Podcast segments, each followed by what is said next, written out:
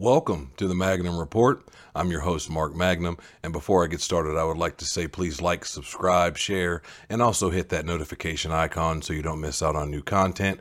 Now, my topic for today is Is LA Knight too old for a main roster push or even a WWE championship? Now I've looked in the like the history of the WWE Championship, and I've looked at some at least more recently, some of the more recent champions, and I went as far back as the New Generation.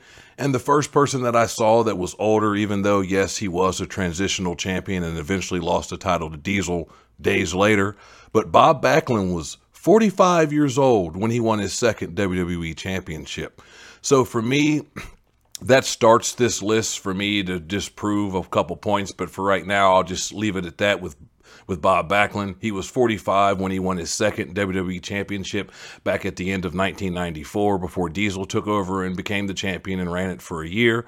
So there's that to set the the bar for what I'm trying to do right now. Now, the second person I want to talk about is Randy Orton. Randy Orton, the last time when he won the WWE Championship was during the pandemic, and he beat Drew McIntyre. And, and at the time, I believe Randy Orton was either 40 or 41 years old. So, I mean, he was another one. Granted, Randy Orton's established. I get it.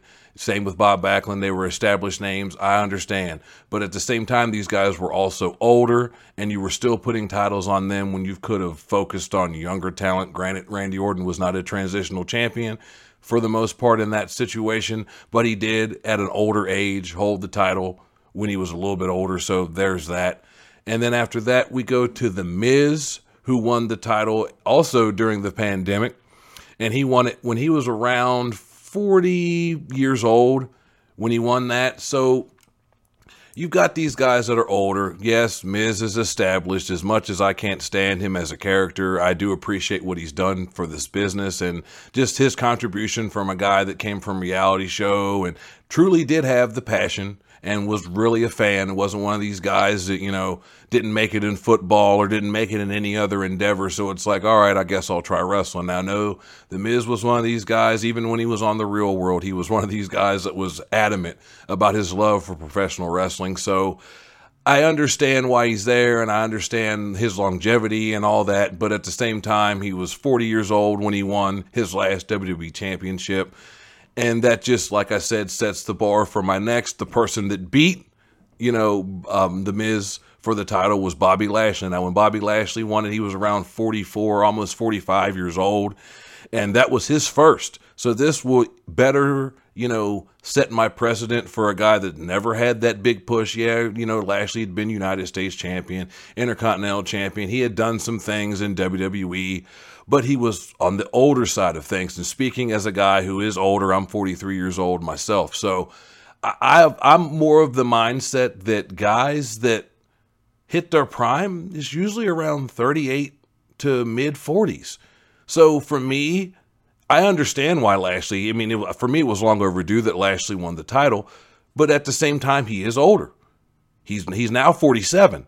So uh, he, he's older, and y'all still gave him the chip which, like I said, was well deserved. I think it was long overdue that Lashley won the title, and I'm happy that he did. But it also leads into my next, and that's a guy who hasn't won the title yet. Probably should have won it at last year's WrestleMania or this year's WrestleMania that just went by, and that's Randy Orton. Right now, Randy Orton is 38 years old.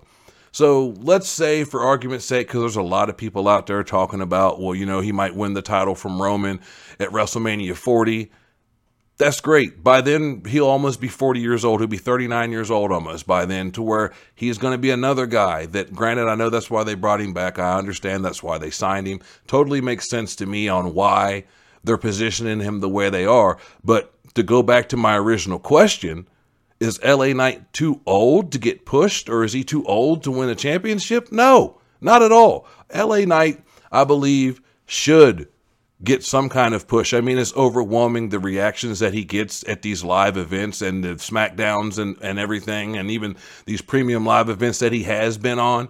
And and I did a podcast a few months back about the Wyatt, you know, Bray Wyatt, and is he a problem, and just the people that have wrestled Bray Wyatt and how they've usually not came out of their rivalry looking well. I mean, Seth Rollins, it didn't do too well for him, and there's a list of others. You go back and watch that podcast, and you'll see what I'm saying. But a lot of guys that wrestled Bray Wyatt when he was the Fiend and all that, they didn't usually turn out that well on the back end side of it, and it usually didn't help their career that much. LA Knight is that exception to that rule because just like me, I thought that that, you know, pitch black match did not do LA Knight any favors.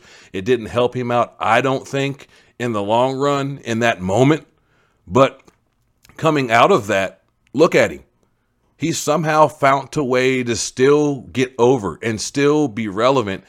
And the fact that WWE keeps stalling him out. No, I know I've seen reports, you know, that he's, you know, problems backstage. This is like, seems like in the last several years that's been a common theme. You know, you had the Keith Lees and guys like that that they'd always want to label they were a problem backstage or, you know, other guys like that that have now went to AEW. Now they want to say once they're gone, oh, they were a problem backstage. I don't know if LA Knight's a problem backstage or not. I've met the guy. I've worked an indie show that he happened to be on. Seemed like a cool guy to me. Didn't seem like he was that abrasive. Granted, it wasn't WWE and the politics and whatnot are different on the indies as they are in WWE. So I understand the difference. But at the same time, I don't see him I don't I don't see him stepping on his own foot or shooting himself in his own foot in the regards of screwing up his push.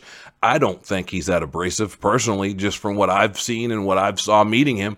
He didn't seem that abrasive. He a little bit standoffish, but he was a star. I was kind of a nobody, so I get that. Totally respect that and I understand it. But I think that if WWE wants to capitalize on somebody or if you're trying to create that new star but you're hesitant because he's already 40, who cares? You pushed Lashley when he was 45. Granted, Lashley is an Adonis and, and, and he's and he's built like a Greek god. I totally get that. But at the same time, he was older. And if you're going to place those same concerns about you know, LA Knight, why didn't you place those same concerns about Lashley? I think that that Bobby Lashley was durable and he and he did exactly what he should have done as champion. I mean, you've had Brock Lesnar. I, granted, I get it. He's Brock Lesnar, but he's won multiple championships well into his 40s. So, for me, the answer to the question simple. No, he's not too old.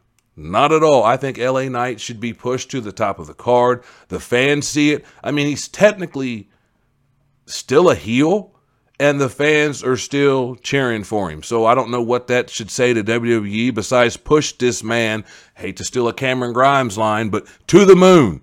To the moon and back around again a couple more times is what they need to do with LA Knight. I think he's over as a talent. I think what his in ring work is solid.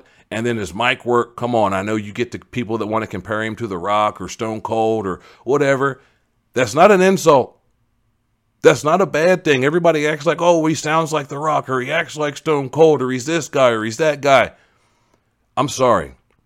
Most people copy their wrestlers that they were, you know, fond of growing up, or maybe not copy them, but they'll emulate something from them. You know, my name, my last name is Magnum. I took that from Magnum TA. So you know, there's uh, you're always pulling from something in wrestling. So for guys to sit there and say that, you know, he's copying off of somebody or, you know, he's he's not authentic or original enough, whatever. Okay? LA Knight is over and if people are concerned about him being a copy or the ones that are concerned about him being a copy of The Rock or Stone Cold or whoever, the fans in these arenas don't give a rat's ass. They love what they're seeing out of LA Knight. They're not sitting there quibbling over whether he's a clone of somebody else. I think they need to push him to the moon and they need to do it as soon as possible. It's a shame he didn't win that fatal four way that they were doing for the United States title against Austin Theory because I believe he should have won that and not Santos Escobar and Rey Mysterio going into the final round of this tournament. It's great. I understand the storyline with the LWO and they're trying to make a little intrigue between those two guys. I like the story but it would have been a whole lot better if it was LA Knight. But you let me know what you guys think. Comment in the comments. Let me know if you guys think he is too old to get pushed, or do you think like me and think you guys have a long history of, you know, putting the strap on guys when they're over 40. And like I said, guys that are in their, you know, late 30s, early 40s, that's when they hit their prime. I'm speaking as a guy that's 43 years old, and I could still do this if my back would allow it and I know I'd still be in my prime. So, anyway, comment in the comments. Let me know what you guys think. Also, follow my other podcast, the Mark and the Fan Wrestling Podcast, where me and my boy, the Cisco Kid, talk about all things wrestling. Follow that channel. Also, give this channel a subscribe real quick and do a brother a favor, trying to get to a thousand subscribes before the end of the year. So, help a brother out. But anyway, this was another edition of the Magnum Report. Thank you for watching, and I'll see you when I see you.